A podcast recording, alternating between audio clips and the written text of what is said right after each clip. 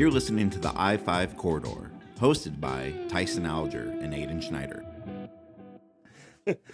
hey, happy Thursday, everyone, and welcome to the I 5 Corridor podcast featuring Tyson Alger. And today, no Aiden Schneider, we have my good friend DeVon Pouncey. Uh, man, this one's been a long time in the making. Uh, DeVon and I used to do a podcast together at the Oregonian with our good buddy Danny Moran. We called it the Three on Two Basketball Podcast. Um, it was basically just our way to uh, Trojan horse NBA talk into uh, in uh, under a thinly veiled umbrella of Pac-12 basketball talk. So, uh, really glad to have you on, man. You had me on your podcast a few months ago. Just good to see you, man. It's, yeah, it's... yeah. I was starting to feel some type of way for a minute, man. You've been up and down the I five, getting everybody else on your podcast, and you just skipped right over little old me. So I'm like, man, is my guy gonna bring me on or what? Yeah, well, you know, we just got to make sure Danny doesn't hear this one. I know, else, right? Uh, you know. Yeah, because he's not here right now. Oops. Well, I mean, I mean the thing, the thing with Danny, since since we all did that podcast together, I mean, like you guys have both gone off and done amazing things. I mean, you're so busy with your job with Street Roots or doing play by play with Portland State, or it seems like you're on international television yeah. every other week. Every you know that's what happens when shit hits the fan in Portland is, yeah. and then uh and then you know Danny's working down in Salem, actually doing big boy jobs, and here Tyson is five years later still doing a basketball podcast. So you know it's nice to see that we've all progressed.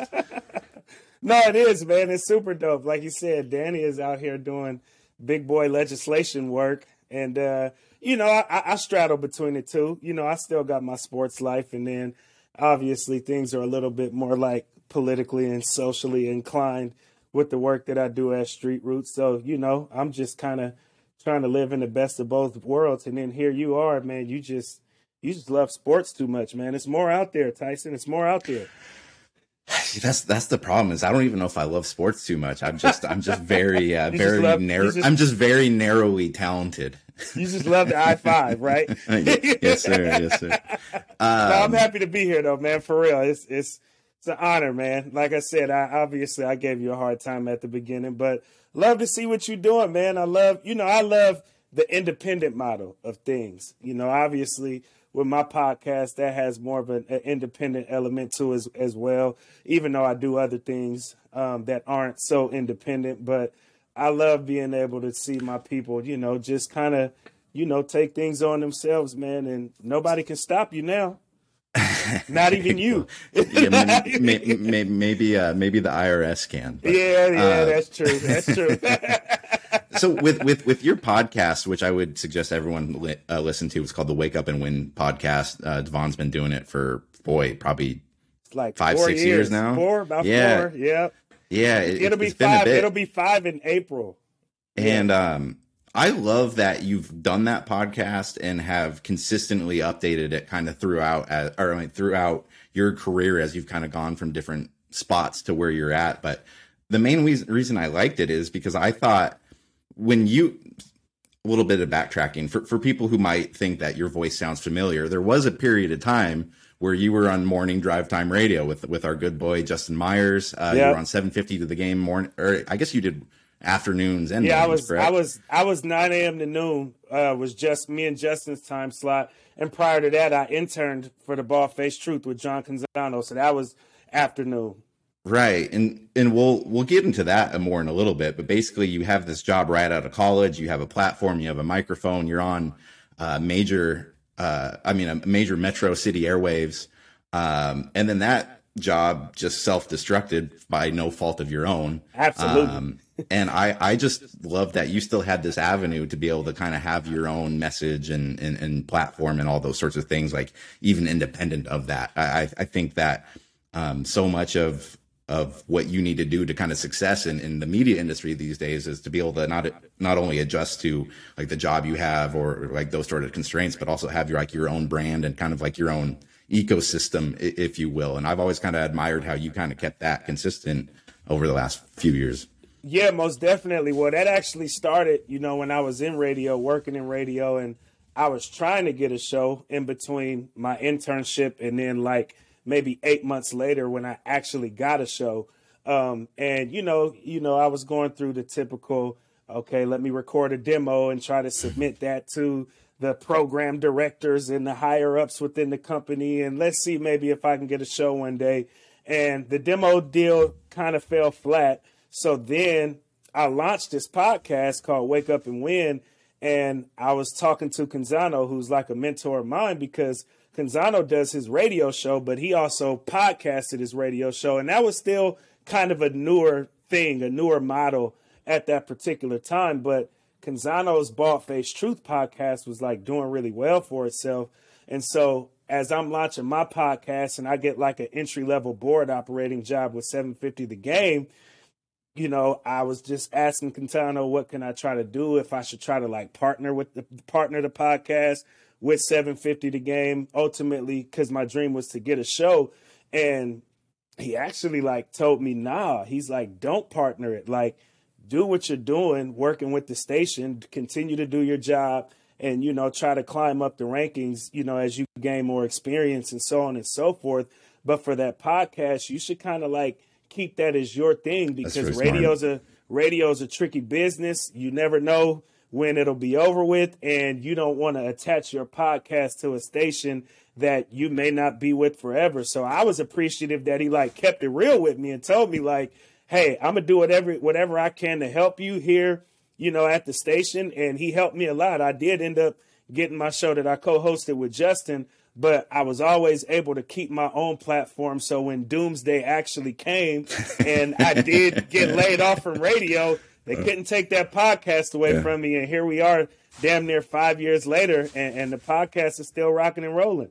I, I think that's one thing, and, and I know various readers have you know different qualms with Canzano's writing, which I think just yeah. means he's a good, which I just think means he's good at his job. He's a good columnist. He's he's one of the best, absolutely one one of the best writers in the country. Um, but like one thing that I will give him a lot of credit for is, I mean he he's been um, he's offered me a lot of advice through my career. He's offered me similar advice to what he gave you about just branding, and I, I had a lot of questions with the corridor that I asked him just because. Right.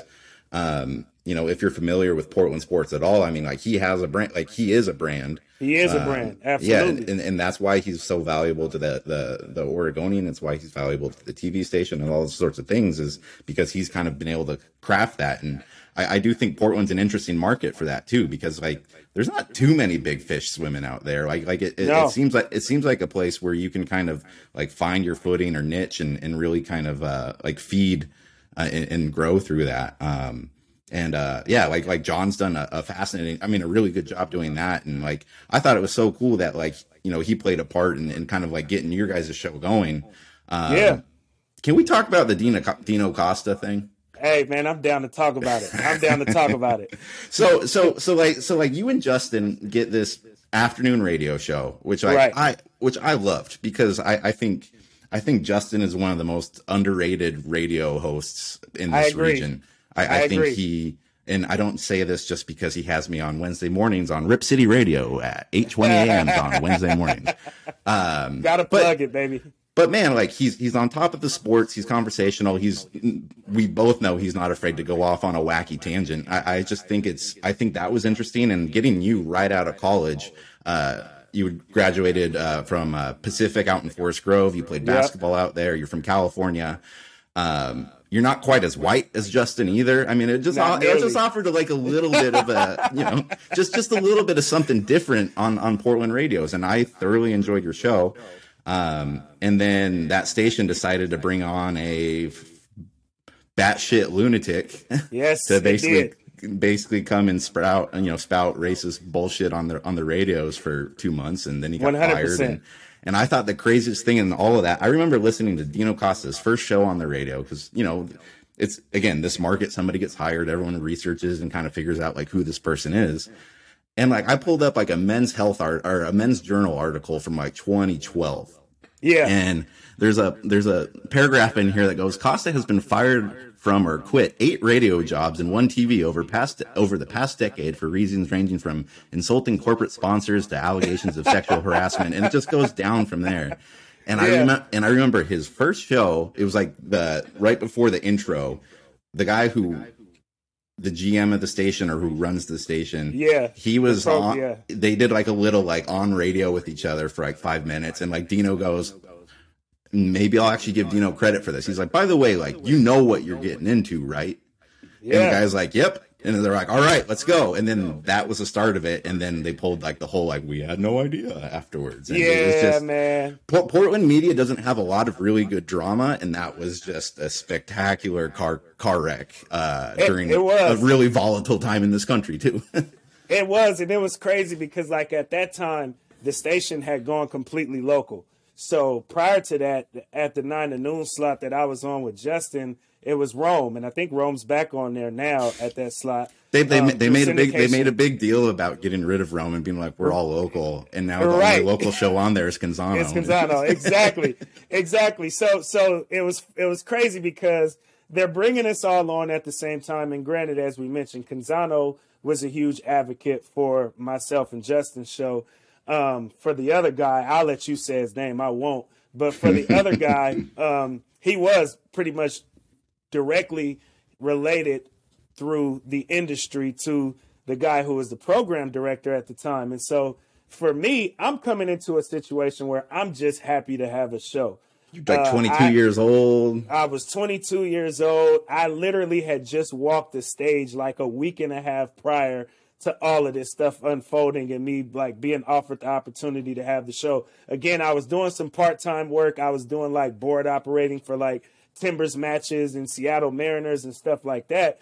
But in terms of me actually getting this show, you know, I'm I'm hyped. I'm a young dude getting an opportunity to be a host in a top 25 market. Justin wasn't so hyped because Justin, who was like a 12, 13 year I'm gonna radio have to carry man, this dude. Yeah, I was like, he's like a 12, 13 year radio vet, and he and I didn't have a relationship at all at the time. So he's like, Are y'all really about to put me together with a dude that's never done a radio show before? Like, what is this? But I mean, he had that was his way of being able to keep the job at the time. So he had to do it. And he and I show turned out great. But before we actually did the show, when when they made the announcement that we were going to be, you know, starting our show, we all started this like local lineup on the same day. It was June 5th. I'll never forget it and they kind of did the presentation for all the folks that like worked in sales. And so for me and Justin, they had the Skype Live studio downstairs. And for me and Justin, it was like a basic, like maybe five slide presentation, uh, just kind of, you know, saying who we were, our background, like real brief, real, real vague, real black and white. And so then after that, when they introduced Dino, they had a whole like highlight reel of like all of his clips over the years and everything that he done. Like he was the guy, and obviously he was going in to do the 3 p.m. time slot. So it, you you would have thought we won the Super Bowl the way that they were like celebrating this guy coming into the station. And so as you mentioned, he let it be known who he was and what he stood for right away. And for me, it was just kind of awkward because I'm the lone black dude with a show on this particular station. And this, and this, this, is the summer of 2016 too, isn't it? This is 2017. 2017. 20, this is summer of 2017. So I've, I've never had a show before, so I'm just kind of happy to be here. And my teammate, not Justin as far as like my co-host, but my teammate, being that dude and I worked for the same station, was like just this outwardly like racist bigot, and he spewed it on the airwaves. Oh, dude, he, so, he, he did. Like I. Oh, he let it fly. like it was no secret. I, I don't necessarily. um this is going to sound so, so, dumb, but like I don't necessarily love talk radio, but I listen to it a ton just because of my commutes to Eugene and back. Yeah. in 750 for the longest time was the only station that would work with my radio all the way down to Eugene. All the way down. Like 1080 right. would get a little fuzzy, and if it's like uh like one o'clock interviews down in Eugene, you're driving back home, you're hitting like the the S curve to Williger traffic around like three right. o'clock when Dino's coming on. And uh before him, I forget who was in that slot before. It might have been Chad Doing or it was uh, it was no, it was Justin and Chop. Yeah, that's so they moved yeah, Justin from the 3 p.m. slot to the 9 a.m. slot That's with me. Chop ended up just going into like an APD role with the station. He was no longer a full time host, and Dino took over the three o'clock slot. But when he takes it over, like the first day he gets on, and again, this is 2017. Colin Kaepernick is a hot topic around that time. His first his first ever show, he just came out right out the gates, ripping and shredding Colin Kaepernick for all the reasons he felt was necessary. Which is and also so, super relevant to the Portland market too. exactly. Point exactly. We're going all local, and this guy wants to come right in and kind of just shred Colin Kaepernick. So I'm like, all right, I see what we're dealing with here, but hey, I'll just do my show at nine o'clock. When my show is over at noon, I'm gonna get out of there. I never really hardly interacted to dude. I might have said five words in a couple months that we worked together but where he screwed himself over was at the time he was talking about Portland and how Portland was this protest city. That was his way of sort of localizing these national uprisings or whatever it is Kaepernick was doing and so on and so forth. And he literally like said something to the extent of like if because he was new to Portland, if he, you know, was in his car and, you know, people were blocking him in a protest on the street, like he would like drive through protesters like crazy yeah. shit. And what and, happens a month and a half later? Charlottesville, where somebody actually like drives through a protest right. and kills people out on the other side of the country. And listeners, because again, we podcasted every show, listeners went back and found the audio from that show when he first came on, like a month and a half prior to Charlottesville actually happening in real time and they like sent that episode out to like every news outlet in Portland. And the next day, it was like a viral thing, and they had to let him go on the spot. But again, they had invested everything into him, expecting him to like be the savior for the station. And I really was getting peanuts. I won't like speak to the numbers in particular, but I, I, I was getting peanuts, and I was okay with getting peanuts because I had never had a show before. But Justin and I show actually ended up being the one that they probably should have invested yeah. in instead of like the bigot show. But here they are now do, dealing with whatever they're dealing with over there. do, do, do, you know what's messed up is like I feel like um, if all this happened like two years later, if it was like 2019 or 2020, I could see, and I, I have no no idea who's running the show over there. This isn't specifically that station, but such a messed up place now where I figure someone in this market would be like, yeah, I want that voice on here. I mean, like half the Proud Boys up in Vancouver would probably be turning. Yeah. You know, it's just crazy. Yeah. Like, like, like, what was it like, like working in that environment though, too? Where like, I imagine there's a lot of you that's just like, I'm just keeping my head down. I got this great opportunity, and like, like that had to have that had to have been pretty shocking at some points. Well, well, it was two things. For one, again, because he and I worked at the same station and he clearly didn't like black people or he didn't like seeing progress for black people and I was the only black host at the station and the youngest at that. I would get emails from folks.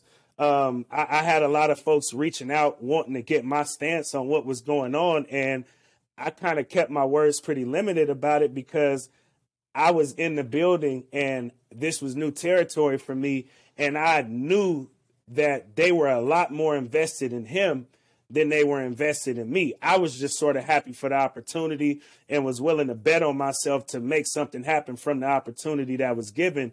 Where for him, he was like the guy that they expected to take them to the promised land. So I didn't really say much at the time, but here's the caveat. You also have in the studio right over to me, Lars Larson who worked under the same company, who's obviously a very well known national conservative radio host. And, you know, although he gets away with it a little bit more than Dino did because he's been around for a long time. So Portlanders and folks in the Northwest are just accustomed that Lars Larson is just going to be here and he's created a huge platform for himself. So you just kind of got to deal with him in ways that you didn't necessarily have to deal with the other guy. But every morning, Lars would like come to my cubicle, me and Justin's cubicle. He would like debate with us every day about Kaepernick stuff. He obviously had a, a, a conservative viewpoint about those things, but it was kind of how we would warm up for our radio show every day was having a debate with Lars Larson because he hated Kaepernick. He hated politics being intersected with sports. He just didn't like none of that. It was even one time we were walking down the hallway, like he was coming from the restroom and I was going to the restroom. And in the middle of the hallway, he just gets down and takes a knee like oh, Kaepernick, like he was Christ. being funny. and so guess what I did? I went down and took a knee with him. So we're both here looking stupid as shit, just on one knee looking at each other in the middle of the hallway.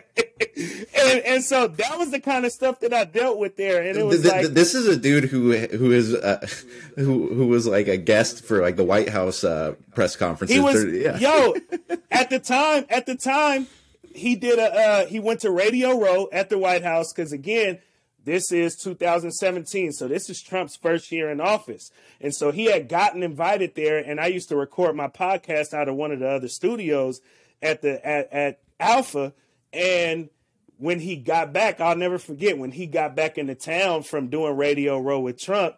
He comes into the studio I'm recording in, just like saying, Hey, what's up and everything. And I asked him, I'm like, How did Radio Row go? Like, you got to interview Trump. How was that?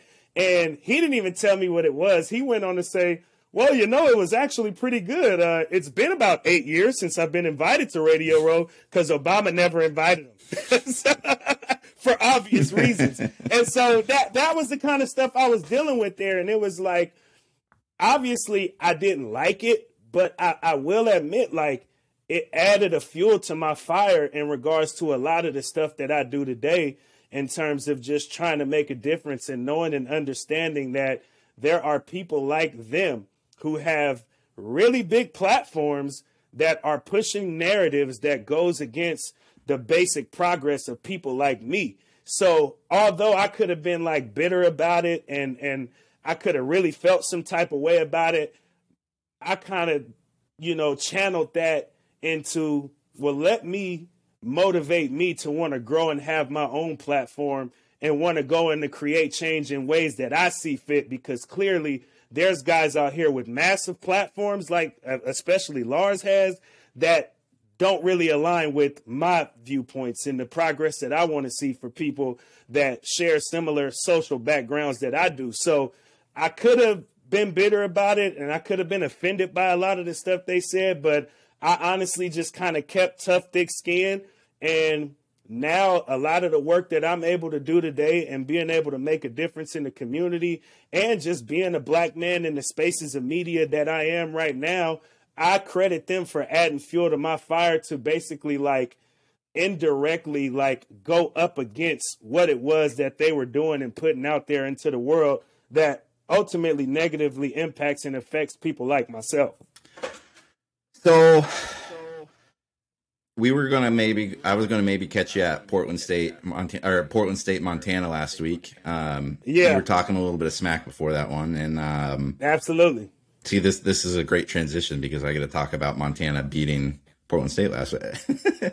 no, so so so so basically, from- so so you you you your guys' show ends up getting canceled. Dino gets canned. A few Yeah. years go by, but you I mean throughout this, you would kind of um uh you put your fingers in a lot of different pots, including like at, at back at Fort in Forest Grove, you were calling games out there, which I think Right. Obviously led to what is a real, really kind of cool and job now that I think gives you a, a, an additional really great platform, and that's calling games for Portland State. Which, by Definitely. which, if you haven't been down to a game at Portland State, it is, I think, the coolest basketball just venue in the state. Like, like In, it's in the city, they- in the state, arguably, yeah. yeah, like they, they finished it up a couple of years ago. It is the perfect size for what like a big a big sky um uh basketball team should be. It's it's just it's Yeah. beautiful. It's right downtown. I, I think that's the crazy thing about Portland State is a lot of people just don't realize that like there's a D one school right in the heart of downtown. Same same thing with UP. Yeah. Same thing with UP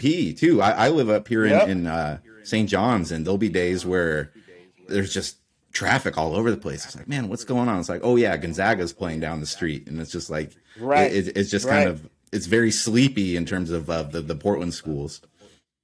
Yeah, definitely. I mean, you know, especially now, like Portland State, you know, for me as a broadcaster, all of our games are on ESPN Plus now as well. So, you know, it's a TV gig, obviously a little bit different from radio, a really good opportunity. And now just kind of having that ESPN Plus tag, it, it helps. It definitely doesn't hurt. So, um, you know, it's a real cool gig. It's a real good place. How many different sport codes do you members. have? Like if you're if you're on ESPN, I imagine you had to Ooh, expand the wardrobe a little bit there, guy. I, I know I know you like to get up nicely, but So so no, kind of. I kind of had to, but I'm I'm the analyst at Portland State. My partner is the play-by-play voice. So he's not as flashy as maybe I like to be sometimes mm-hmm. on camera, and it shows. Um, but he's really good at his yeah, job. That, that, dude, that, that was like that was like anytime Greif and I would do an Oregon Live stand up. I mean, like yeah. Andrew Greif's always just incredibly well put together. The hair's in the right spots. The he's, right. he's a great right, dresser. Right. Shoes are in, and I mean, like he takes care of himself too. And like I would yeah. I would try some days, but there would be like some like mornings where it's like, all right, we're gonna do a practice video, and I'm wearing like a flannel, like my beard's all yeah. out. It's like, yeah, let's get this thing over with. yeah, so like so like I usually try to get flying stuff like, hey, I got a game tomorrow. I'll be going to the barbershop right before my game, go get my hair cut so I'm fresh, you know what I mean, and could do my thing and look good for the TV. It's just what it is, right?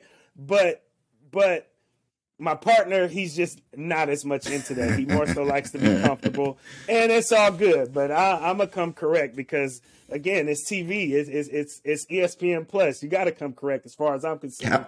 But but but even still, like definitely uh, been a great platform for me to have. I am still calling games at Pacific. I'm the play-by-play for Pacific football and uh, Pacific men's and women's basketball. Fortunately, I just do home games for each Pacific and Portland State. So there's not really many like schedule conflicts, maybe like two or three in a season. And I can get a fill in for two or three games in a season, but I'm also calling like four or five games a week during college basketball season in particular. During college football, it's not as much of an issue because I don't do Portland State's football. But yeah, I just kind of transitioned right out of radio once I had gotten laid off. You know, was able to, you know, go back to the alma mater, become the voice of the basketball program there. And the guy who was formerly Pacific's voice prior to me, um, he ended up becoming Matt Rickard, who I work alongside with at Portland State. He ended up becoming the voice of Portland State. And, you know, I just reached out to him about it and he's like, man, this is TV and I'm doing it by myself and I hate doing it by myself. And so I'm like, man, see if, you know, talk to the folks up at PSU, see if they're willing to have me come up there and rock with you. And here we are four years later, we're still rocking. And again, this year now, all of our games are on ESPN Plus. So it's definitely been a fun gig. Um, and and I'm enjoying the ride, bro. So what did uh the all this effort that you're putting in and kind of like diversifying what you're doing and all that, like, what do you want out of this? Like, what's your goal? Like, I don't think I've ever really talked to you about that because like you're you're trying to do a million different things, and this is you have a full time job on top of all this stuff too. Like, right, right. What well, the thing is, I really don't fully have an answer to that as of yet. Um, I obviously have an interest in sports. We've already kind of talked about my background there from a player now great into, plus uh, minus on the Boxers basketball team. Absolutely, I hate plus minus, but if if it makes you feel good, go Thank for you. it. Um, but but with that again, because of the stuff that I was dealing with socially while I was in radio, and then I had a super dope professor who is real big when it comes to the coverage of like the intersection of sports and politics. Like all of these worlds sort of bled together. So my day job, I am working at Street Roots. You know, I host the Street Roots podcast. I'm my full time job. I'm the vendor program director at Street Roots. So, you know, I, I, work with people, you know, directly living on the streets. But Street Roots is also a newspaper, so there's obviously, uh, you know, a, a heavy media background that comes with that as well. Um, and then I've been able to get into like some crazy advocacy work and really like make some real significant change around here in the city, you know, doing stuff like Portland Street Response, which is, you know, now being adopted as a, a model, you know, for a, an alternative first response model for policing, which obviously a lot of people want to see when you talk about defunding the police and things like that. And now that's become like the CAHOOTS bill, you know, that's been taken to a, a, federal stage now, and Senator Wyden has introduced that legislation to Senate. And so, you know, a lot of the stuff that I do, I kind of bring it together by way of my podcast as of right now, but I really don't know what my end goal is because I'm kind of making strides in all of these different areas. And my podcast, as of right now, I guess is the most creative way that I can kind of bring all of those worlds together. But you never know. Like because I'm making strides in all of these places, is just kind of gonna depend on what opportunities come my way that'll determine what my future sort of looks like. Because again, I still love what I do in sports and I'm making strides there, but I've definitely been able to make some strides in the political world around here as well. And that's why you see me often, you know, on international TV, you know, with TRT World News. And, you know, I'm on the news in London and Istanbul, Turkey, and Washington, D.C., because I've been able to make some strides with some of the some of the advocacy work that I've been able to do here in Portland, and then obviously the timeliness of 2020 and the uprisings that happened in 2020. Portland probably got a bigger spotlight than any other American city. Um, we had upwards of 100 days of consecutive protesting. Um, we were one of the only cities that actually had some defunding of the police by way of Portland Street Response, which you know, I was able to uh, play a significant role in bringing to life ultimately. So I really don't know what my end goal is. I'm just kind of like taking things in stride, and I'm blessed and fortunate to be making strides in multiple different spaces that I actually have interest in. So I, I, really don't know the answer to that, but I need to figure it out, man. I just turned 29 two weeks ago, so I'm in my last year of my 20s, well, and, so I'm not going to be able to use the young excuse and, anymore. I got to figure it out, and, Tyson. and like you know, I know how this business works, so I'm assuming you're just rolling in cash too. You know, it's just it's just probably just flowing in swimming pools. Uh, I mean, you know, I, am getting money in, in, in multiple yes, places. Yes, sir. Got to diversify that in, income source. I got, I'm, i have diversified my incomes for sure, but it, but it wasn't always that way. Like, you know, I, I started off, uh, you know, when it was radio, I started off doing paid internships. When I got in at Portland State, like I, I was voluntarily an analyst over there. It took me a couple years to start getting paid. So it's oh, and, like and we and it we, wasn't and always we weren't, that we definitely way, weren't. You know, we here we, now. We definitely weren't paying you for your podcast appearances over at. You at were not paying me when we were at to, the Oregonian. To be, to be so, fair, that that yeah, that was out of my control. Uh, the I five corridor absolutely has has more say in that. Um, it's not that we don't want to pay you; it's that we can't pay you. Uh, we we right. have no budget, man. It's yeah, yeah, yeah. No, it's the, fine, but but again, now now I am, you know, making an income in all of these different spaces. So that that's a blessing. That's cool. But I also know like when it comes to like culture and when it comes to entertainment, a lot of this stuff intersects. So I don't feel that far off, even though by day I might be in City Hall doing some work I mean, now virtually, but prior to the pandemic, I was literally in City Hall like every week having meetings about getting this Portland Street right. response stuff off the ground. Um, and then by night, I'm in somebody's gym, you know, calling a game. But although although you can like look at those as two independent entities, now when you look at you know the way athletes are empowered to be able to speak about more political and socially driven issues by way of the platform that they have at just being really talented athletes for me as a broadcaster to be able to navigate both of the spaces that I do, it allows me to be able to kind of have a legitimate platform to talk about both things. And it makes sense that I'm talking about both things. And you really can't tell me to shut up and dribble because I'm really doing the work when it comes to this social and political stuff but I also really have been doing the work when it comes to sports as a player and now, you know, in the space of media. So I'm just, you know, bleeding it all together and, and, and making it make sense the best way well, and, I can. And you were definitely more of like a back to the basket sort of guy. You weren't dribbling a whole lot, a ton as, as, as Oh a... yeah, my, my my footwork, my footwork was impeccable. oh my god, it was nothing you could all right, I, I, can't I can't let you get out of here without talking a little bit of hoop first. Uh, Let's I, do it how after because when we were doing our podcast back in the day with the Oregonian, that was I think the year after Gary Payton II had graduated from Oregon State, and Gary Payton II is yeah still to this day probably one of my favorite college players to watch. Just from from Definitely. the intense the intensity he played defense with, which reminded you of his dad, uh, to just an obscene amount of bounce that he somehow still carries with him here, like six, seven years later.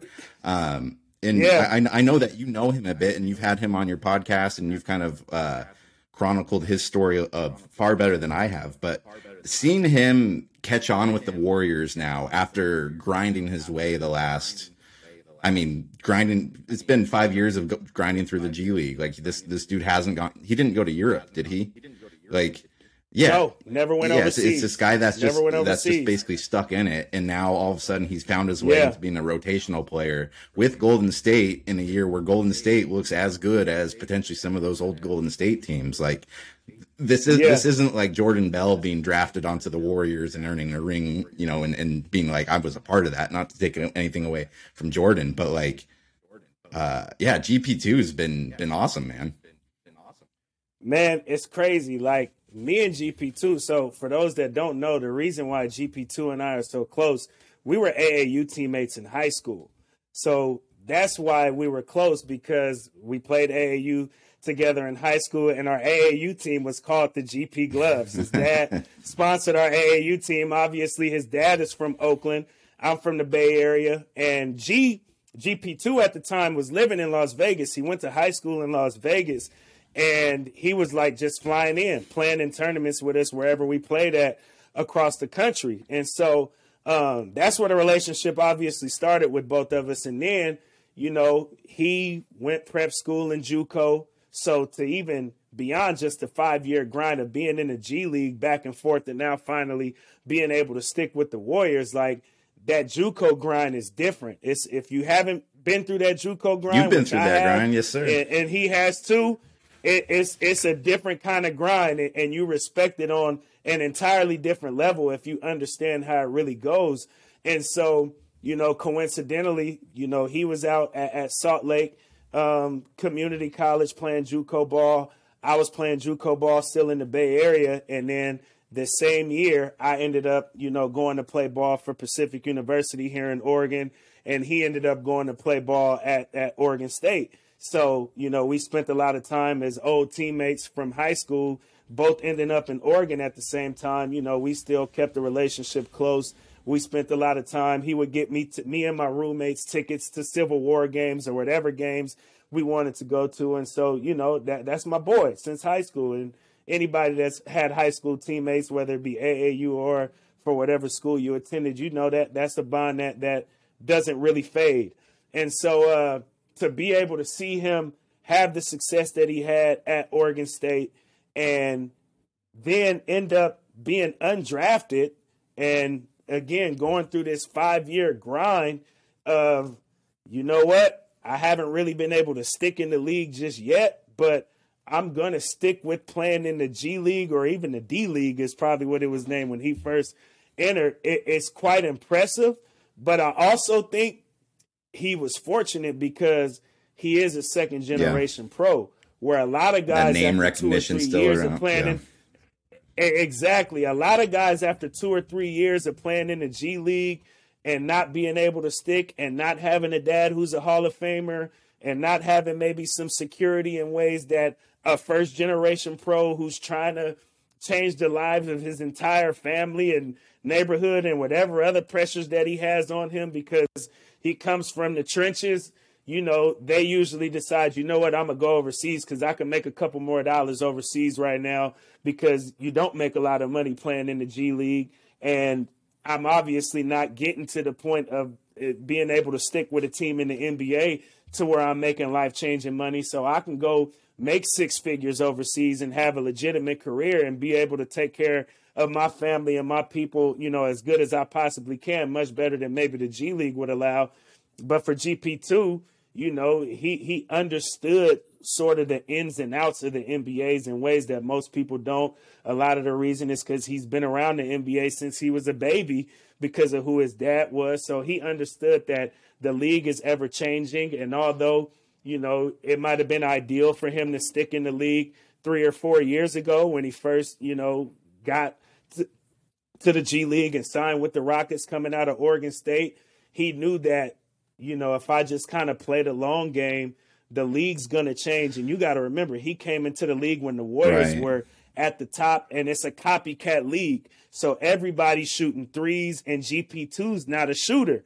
But he understood this dynasty and what it is that the that the Warriors were able to cultivate it won't last forever. And we will start seeing, you know, minor changes within the league where my skill set will become a lot more applicable to organizations, you know, if I just stick with it and and kind of have that slow grind. And here he is now, you know, he's picking up guys 94 yeah, feet, I, night I, in and night in and night out, and neutralizing the best player on opposing teams. I was about to say, like, obviously like he's evolved a bit and, and got improved but like his his basic set of skills don't, don't seem a whole lot different than when he was in college. I mean this was a guy who like you said you said could pick up a guy 94 feet.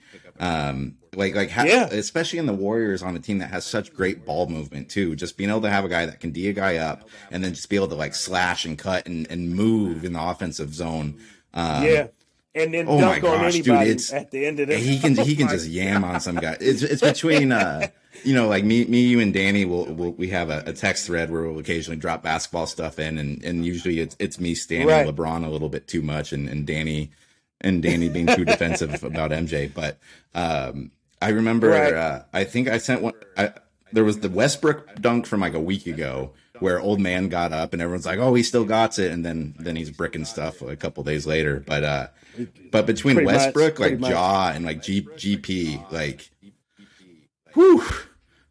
They're they're some of the most electrifying dunkers, especially as guards, that the NBA has to offer. And, and again, I think, and, and he talked about it on my podcast. I had him on my podcast two days prior to signing with the Warriors literally two days before he signed with the Warriors. He had just won Defensive Player of the Year in the G League. And he just knew, like, you know, my skill set fits in this league today. And although many people may not know or be able to understand that because I haven't stuck for the last five years, and many people would have given up having to play G League basketball for five years. Majority of the time, I mean, he's been called up, but hasn't really been able to stick after being called up.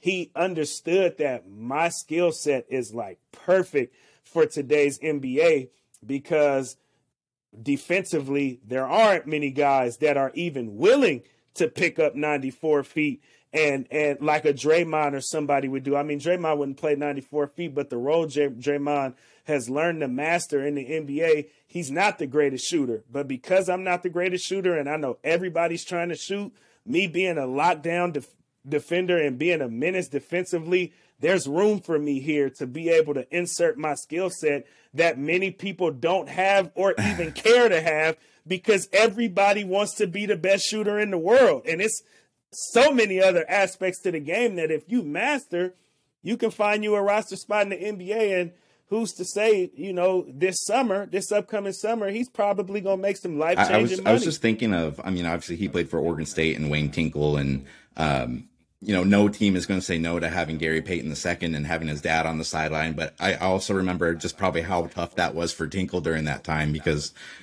you know, we go to the Pac-12 tournament and press row is right behind. Uh, press row at the Pac-12 tournament is right behind the courtside seats, and so I was sitting behind Gary, uh, basically the whole whole tournament. And man, he's uh, he definitely thinks that he pro- he definitely thought that he had probably more coaching input from his spot than Tinkle did on the other side, just yelling at guys yeah. up and down the court, this and that, and uh, he's a notorious yeah. shit talker. So I was I, I, was I was about to say like um I think I think GP two would have been incredible with Oregon in, in just uh, Dana's like full court press defense that he always likes to go to in the second half. Um, but there's no way yeah. Dana would have been able to put up with having a micromanager of a, of a dad on the sideline. No, no, not at all. And, and, and I mean, again, I played for the GP gloves in high school. So I know what it's like to be on the other end of some of them cussing outs. What's the best? That, what's that, the what's the best stretch you've heard Payton. from him? What's the best stretch you've heard from him? I, I don't know if I can say it on this podcast. Yo, man, this is a, this this this is this is an internet publication. We can do whatever. Uh, I have a really good intern that's good on the bleeps. Uh, look, look, it's not even it's it's not even about me or you or the fact that we're on the podcast. It's about him. He's the only person that should be repeating uh, the stuff that he used to say to us back in those days. Like he, okay, yeah, I got he'll light you all the way up. Like he he got up in you. I, I have I have one last topic that popped into my head because um, this was let's do it. Probably the most ridiculous weekend of football I think we ever saw.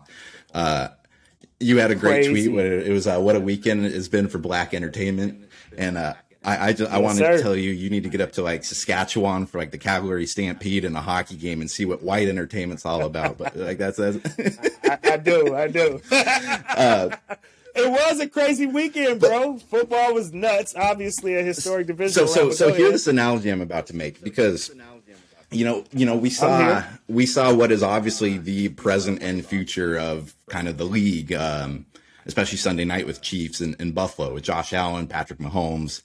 Um, and it kind of felt like that throughout that day, a little bit of like the old guards getting snuffed out, like, you know, Aaron Rodgers and, and Brady. And so I started right. to kind of think of like those guys that are in the middle ground, like not being phased out, but not in that up and coming, like for instance, like a Russell Wilson, a guy who's like 30, 31, 32, right. or I think he might be 33 years old. He's a veteran in the league. Yeah, yeah he's a 30s. veteran in this league for a long time. It's like, you know, him and maybe Andrew Luck and RG3, the guys who came up, like those are supposed to be kind of like the next face. Russell got his Super Bowl right out of the gate and has kind of been in this like very good to average kind of team play. Um, it, it feels like that generation is almost going to get skipped, not skipped, but just kind of leapfrogged. And I was thinking about that in terms of Damian Lillard and the Trailblazers because Dame's kind of in that same spot where he's, I mean, Dame has always kind of been in that group of like, man, like he could be like the next guy superstar in the league if they can ever put it together but it's taken so damn long mm-hmm. for that to happen that now like Dame's not near the end of his career by any means. Like this isn't like a LeBron who's like 36, right. 37, 38 holding on. But between like the injury that he had this year and just kind of where things are and like a lot of like the fantastic young players that are in the league that we just talked about, whether it be, you know, Ja or uh, um, Luka, I mean, like all these dudes, it, it just feels like Booker's yeah, it, it just feels young. like both both of like yeah. the main leagues that we have in sports right now have like this weird kind of middle aged class that uh um maybe maybe this is just my inner millennial feeling like that we're getting skipped between the Gen X and uh, the Gen Zs. You know, we're just getting overlooked here. That's that's all. No, did, did, no. Did I, I land mean, that ship? I, I think did, you got that analogy make ship. Yes. You landed the ship. it, it, made perfect sense. Um, I, I think you got a point there because again, Dame was chasing Steph. Dame was chasing guys like LeBron. Obviously, Steph, you know, they still got a legitimate chance at going to win it all. But I think it's, I think also the reason why we view things that way is look at who we have in football and basketball in particular, especially if we want to take it back to black entertainment. We're going to leave baseball out of this one, all right? you got Especially oh. after that Hall of Fame stuff they just pulled yesterday. Dude, dude Barry, Barry Bonds. I, I saw a tweet yesterday that Barry Bonds has the same career war, war as David Ortiz if you were to subtract Alex Rodriguez's career war from Barry Bonds's. Like he's he's wow. in a whole Alex Rodriguez better than David Ortiz. And you know, I I, I do it's think stupid. that there had to have been some sort of like you know, during the steroid era, because this was like right in the heart of me being like a sports fan, it was just like, yeah, these guys know they're breaking yeah. the rules. There should be some sort of punishment, but it's been like a decade. Like at, at this point, anyways. Yeah. Yeah. It's crazy. But but I guess the point that I was getting ready to make, if you just stick to who's been the face of the NBA and the NFL in particular, it's Brady who's 40 what years old. Yeah. I don't I, I don't even care at this point. But it's Brady and then it's LeBron, who's still a top five player in the NBA, and he's pushing 40.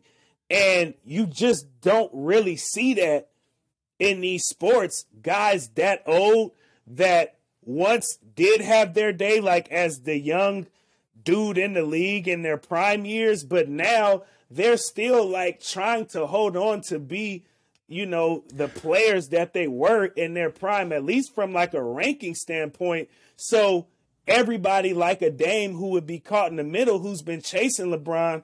LeBron's it's- a unicorn. Brady's a unicorn. So I think the gap that you're seeing is because of who the faces of the league still are in terms of at least close enough to being the faces of their league still in respects to Brady and LeBron that we're now seeing this young generation come up, which is – a normal thing within the sport, but it's such a huge yeah. gap between them and the face of the league that's bigger than the gaps of who the face of the league usually is and the young generations have ever been. So it's it's kind of like It's- a it's- weird place that we're in right now because of those two. it's, it's in interesting thinking about that in the context of like Michael Jordan, who you know you can there's there's a large list of players you can look through the 90s who are like, boy, like this guy would have had an amazing career if it wasn't for Michael Jordan. Like Charles Barkley probably would have had an NBA title or two, or you know, like all, all right or Malone. yeah, or- and yeah, you know, yeah, a- yeah. as good as MJ was, he had a relatively, admittedly short career. Like when when he called it quits at the end of '98, and obviously he still had enough in the tank to come back years Right. later. Like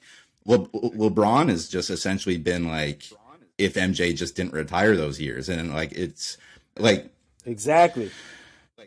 b- b- bear Same with with me here. though. It's just it, it's it's it's almost like I wonder how much success like the Kobe Lakers of like the early Kobe Shaq Lakers. I mean, it, it would have been dope to have basically a Bulls Lakers final with like those guys all at their peak and to see where like that went because basically it's just you know there's been generations of players that have been getting knocked out by LeBron at this point. It's it's funny to go back and like look at the highlights of him Yeah. just punking Paul Pierce like 15 years ago, and that's still happening. I mean, dude's averaging Right. like 38 and eight right right now.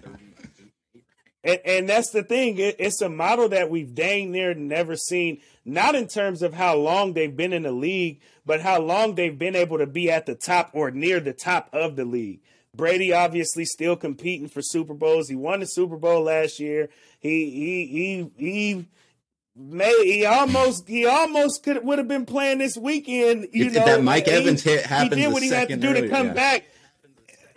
I mean, man, like he was nearly right back into the NFC championship game. He was a play away from being able to get there again this year. So it's like not just the fact that they were once the face of the league and now father time is kicking in and you know they're getting older and they're still hanging around, but they're no longer like that dude in the league anymore. Nah, LeBron and Tom Brady have been that dude in their respective leagues for longer than we're accustomed to as sports fans. And I think that's why you feel like it's kind of a generation being skipped because the generation that was supposed to become sort of the face of the NBA never really could because there was always a Brady in the way or there was Hard- always Harden, a LeBron in the Lillard. way. And, and Hitler, right, right. Harden, Lillard. Who who else would you say in that one? I mean, I mean, KD ended up winning I mean, Westbrook. Westbrook. If you want to throw a name out there, um, you know, guys like that who just never really were able to surpass Every dude on the Pacers. So it's just every Yeah. dude, Paul George and those guys, like it, it's just kind of how things played out. They've like created a new model within sports, not to just have long careers, but to be near the top of your game for a longer amount of time. And so I just think we're in this weird space where it does feel like a generation is being skipped because those dudes have been able to hold it down for generations as the space of their as the face of their respective leagues. That's completely cool too, because that was like the best football I've ever seen. Super cool. Seen on Sunday. It was, it was so fun, and I, I I can't even admit that I watched the whole game. It was like kind of like flip, you know, had it on a little bit in the background, and then by the fourth quarter, it's just like okay, like it's go time here. Like it's go time for real. So it's like to be able to see them compete, you know, near the top of the league for this long of a time is so impressive. And I think it's made the way that we look at these leagues and these generations just different because they brought a model that we've never really seen before. And they're doing it simultaneously. Like they're doing it at the same time, which is even more impressive in that regard. where can people find your stuff, man? Where can people find your stuff, man? Wake Up and Win podcast. We're everywhere, man. We're uh, you know, Apple, Spotify, SoundCloud, wherever you listen to podcasts. I also just launched a Patreon, so you know, I'm I'm on this new subscription journey like you are with, you know, Substack and i5 Corridor. So um, you know, you get a, exclusive Patreon content for the Wake Up and Win podcast with DeVon Pouncey. Um, the Street Roots podcast is coming back in February, so be on the lookout for that. Um, you know, if you want to hear me on the call or watch me on the call, uh, you know, you can check out the Portland State Get men's down to a game. schedule. You won't regret you it. Check out get down to a game. It's so worth it. it. It's the facilities are great. Like like the bones in that place are just like man, it's like Kurt Angle when he used to drink his milk back in the WWE days. This is why I like bringing you on, man. It's like we've talked football, we've talked social issues, we've talked hoops, and now we're talking wrestling. This is this is this, Everything. this is what you do. This is yeah, what you do. man. We we it's what I do, man. I touch it all, man. I, I'm I'm an intersectional guy. I like to kind of be Well, on the edge I- of everything. So, um, yeah, or just you know, search DeVon Pouncey on social media, follow me, and I'm always you know posting upcoming things or whatever it is that I'm doing, appearances I'm making, so on and so forth. Man, that's uh, I, I I respect the grind so much, and and I I think uh, that people who do a lot of little bit of everything, I, I think it's I think it's just really good for you in general, and I, I think it keeps you interested in everything, it keeps you engaged in everything, and I mean. You're doing more important stuff than I am, but like that's that was part of like wanting to do this. Is like you just kind of want to do like I I- think that you know we're professionals and we kind of know what sells and like what works but like to, to be able to to have control over Right. that but also like i like doing this pod like i'm not good at podcasting like i don't pretend like that i'm this is a strength of mine but i enjoy doing it and it's just like a nice additional thing that i can do to my writing which i think i'm very good at um and and, and it just like lets lets me have like I don't know. Like I, I've been a bad friend to people the last two years, as I think a lot of people are. Like I haven't been able to see you in quite some time, and I, I hate that. Like we're having this conversation Right. on here, but like, but we can have this Yeah. conversation on here because I own this shit. Exactly, and, and and that's the thing, man. Being able to just kind of have that freedom and that control, it's nothing like it, man. And as long as you know you stick with it, opportunities will continue to present itself. Like I've gotten opportunities from my podcast that you might not see reflect in the actual podcast, but I know that it was the work that I did with the podcast that opened up another opportunity for me elsewhere to where, like I said, now I'm hosting the Street Roots podcast. And it's like, I get paid for that. Well, if I never did the Wake Up and Win podcaster and I hadn't been podcasting for, you know, all of these years, like me being a podcast host at Street Roots wouldn't be a part of my job description because it just wasn't my thing. It wasn't something that I've been able to do. So that's just one example of many where like being able to have your own thing and continue to do your own thing and stay consistent and doing the work, it opens up so many other doors and opportunities. I mean, look at you, I five corridor. You still get press passes to Ohio I- State games. I have a- I- I see what's I have a- going on, Tyson. I ain't, you ain't fooling nobody, bro. I have a like, lot I of compromising photos of people. That's all. I mean, that's it's just it's leverage. All right, that's DeVon Pouncey, ladies and gentlemen. This is the I Five Corridor podcast. Thanks so much for coming on, man. This was great.